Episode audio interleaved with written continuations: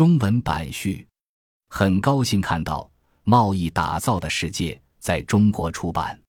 我一开始还担心写这样一本书会干扰自己研究中国历史的本职工作，但是看到这本书中文版的问世，我想这其实也是一个很好的机会，能够让我们思考中国的历史和世界贸易的历史已经通过各种途径交织在一起了。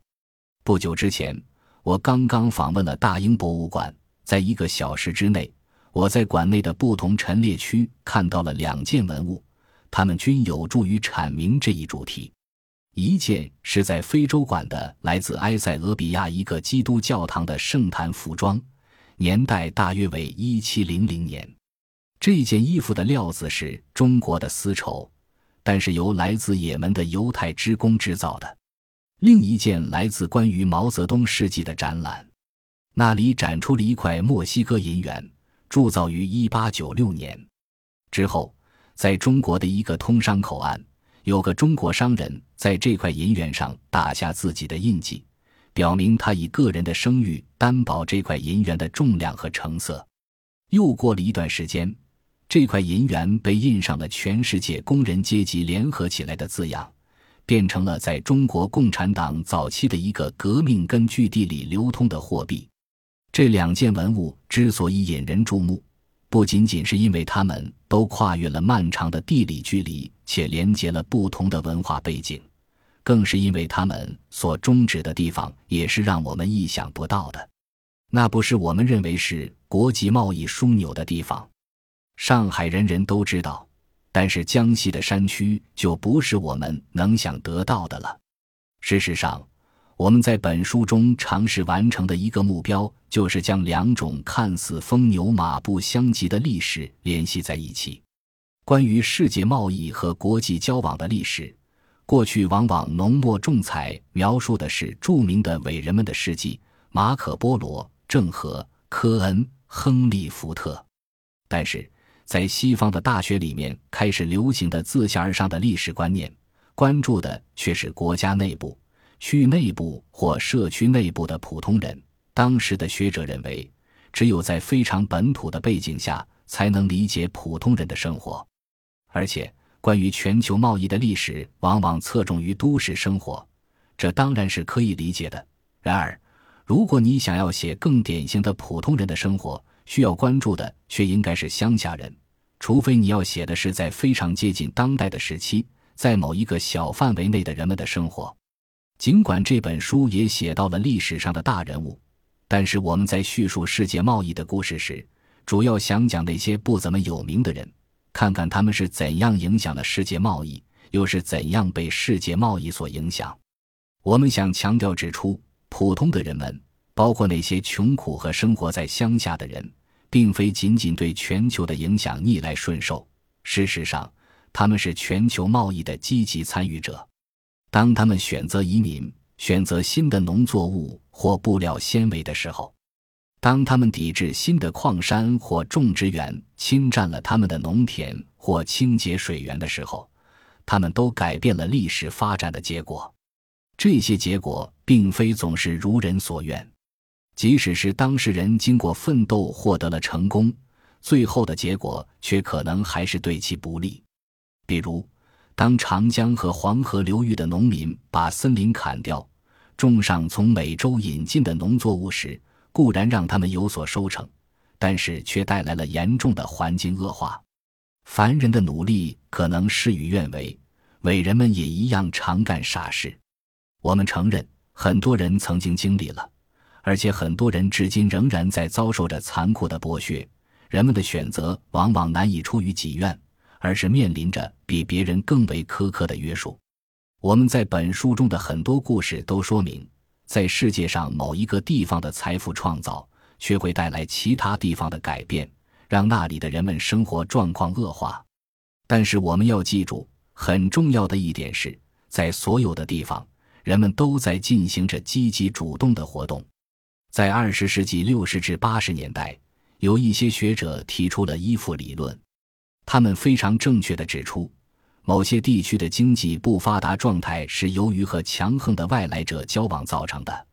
而不是被现代经济增长所遗忘，才难以发展。但是，这些理论的错误之处在于，依附这个概念预示着因果关系只发生在一个方向。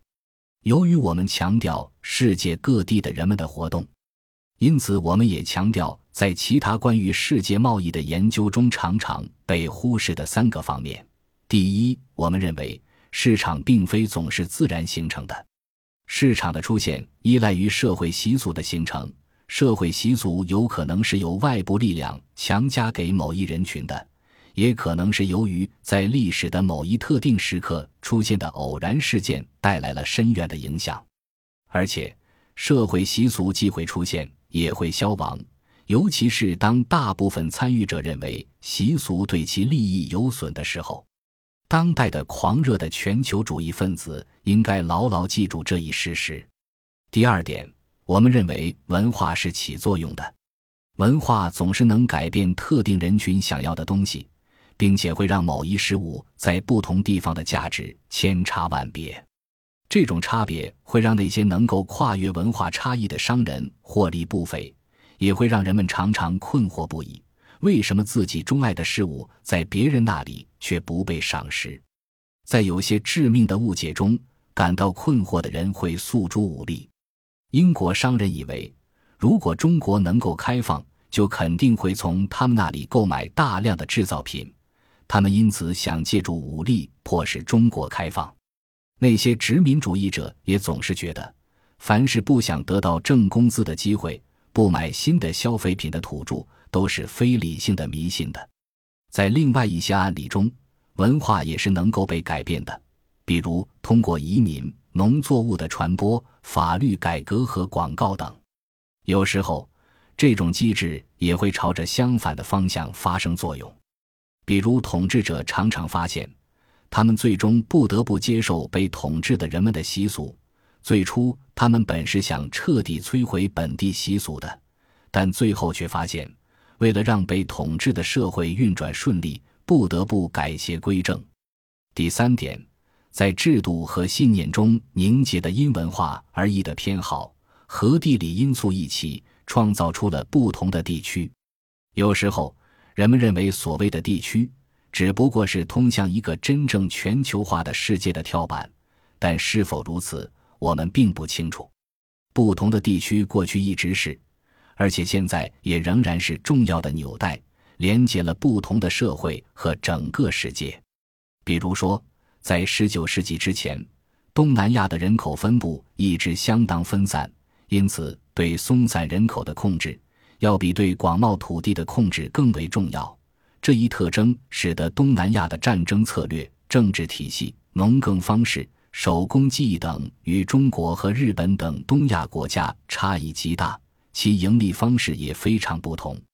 但是，在东南亚国家的旁边出现了高度发达的中国文明，出现了来自中国的奢侈品，出现了中国市场对东南亚珍奇木材和食物的需求，中国的皇帝乐于广为散发琳琅满目的礼品，以显示天朝大国对化外之民的统治。这一体制形成了朝贡形式的政府间贸易体系。后来又促进了规模更大的私人贸易，私人贸易得益于朝贡体系带来的信息和逐渐培育出来的共同的偏好。这些贸易网络后来对想要将贸易扩展到这一地区的欧洲人来说是至关重要的。中国和马来商人经常在东南亚以不赚钱的低价销售英国的机器制造的衣物，换取更多的当地货物。以便从东南亚的港口运到广州，获得非常可观的利润。不过，这种传统的贸易网络对欧洲人也是一个壁垒。荷兰人和英国人发现，如果不是通过西方的武力使得竞争的平台变得不平等，他们可能无法竞争过这些当地商人。然而，当荷兰人过分依赖武力之后，他们发现。曾经让巴达维亚繁华一时的贸易，却会突然凋零。到了十九世纪末期和二十世纪初期，东亚贸易体系又出现了新的角色。日本的企业家以及后来的一些中国沿海地区的企业家发现，他们对这一贸易体系更为熟悉，而且对当地的消费偏好更加了解。因此，即使他们在技术上落后于欧洲，而且他们的国家缺乏制定关税的自主权，但是这些优势在很大程度上有助于他们占领本地区的轻工业产品市场。和市场的习俗一样，地区的形成不仅仅是地理的结果，它们是历史演进的产物。然而，一旦它们形成了，就不会在一夜之间变得面目全非。尽管技术的进步能大幅度降低运输成本，尽管军事力量会企图强行撕破不合乎强权利益的旧的网络体系，对今天的中国来说，地区的概念仍然有着相当的现实意义。从表面上看，中国近年的经济成功似乎说明地区是不重要的。中国的出口大部分是销往西方市场。中国对能源以及其他重要的原材料的需求，不是仅仅集中在邻近的地区，而是已经扩散到澳大利亚、非洲和拉丁美洲等地。尽管中国在几千年的历史上一直是一个农业国家，其统治者始终不热衷于远洋贸易，但如今中国的对外开放程度已经非常之高，其对外贸易占 GDP 的比重已经达到大约百分之八十。过去能达到这样高比例的国家，要么是像比利时、荷兰或新加坡这样的小国，要么是主要依赖于一两种关键资源的出口的国家，如沙特阿拉伯或19世纪末20世纪初期一些东南亚的殖民地。即使是我们认为对外开放程度非常高的大国，如英国和日本，其贸易占 GDP 的比重也无非在百分之二十以下。但是，在中国的大量外商直接投资流入中，绝大部分仍然来自东亚和东南亚。这在很大程度上是因为华人的大量移民。华人移民遍布东亚和东南亚地区。中国内地引进的外资首先来自于香港，其次是来自中国台湾、新加坡、日本和韩国。与此同时，中国在制造业方面的迅速崛起，与其在产品设计和市场营销方面的缓慢进步形成鲜明的对比。从文化的角度，打动目标客户的人心，要比让产品满足顾客的实际需求更重要。而且，产品设计和市场营销带来的利润空间远远大于简单的产品制造。有一些初步的证据表明，那些原本针对本国市场的中国企业。比向国外销售大部分产品的中国企业更容易在产品设计和市场营销方面上手，这和当年日本企业的经验颇为相似。这意味着中国企业其实具有巨大的潜力，他们应该一方面尽可能在全球范围内掌握较新的技术，同时要发挥自己对本土知识的了解，以便完成甚至推广这一必须的转变。当然。我们的主要意图不是为了借古讽今，我们主要想说明，研究历史可以从多种视角出发。本书的有些章节讲述的某种商品在全球范围内的传播，比如白银、橡胶、花生、烟草等，我们试图解释它们是如何传播，并在不同的生态环境、经济社会体系中是如何演变的。另一些章节试图讨论一些在全球贸易中令人们非常困惑的话题：我如何才能确保我在海外的代理商能够如实执行我的指示？如果一个地方有潜在的盈利机会，但是其解决冲突的体制却令我无法信任，我该如何是好？这些问题在不同的时期和不同的地方一直困惑着人们。我们还试图挑战现有的迷思。有的社会并非像人们想象的那样，总是按照一种方式行为。一些大家普遍接受的规则，其起源也并非是如今人们习惯所认为的。我们研究了不同的职业的形成或不同的网络体系的演变，印度洋上的波斯金融家、东南亚的福建企业家等。本书还有一些内容是关于一些常被忽视的创新或奇怪的癖好是如何改变历史潮流的。为什么仓储业的改变会使得在北美洲定居变得有利可图？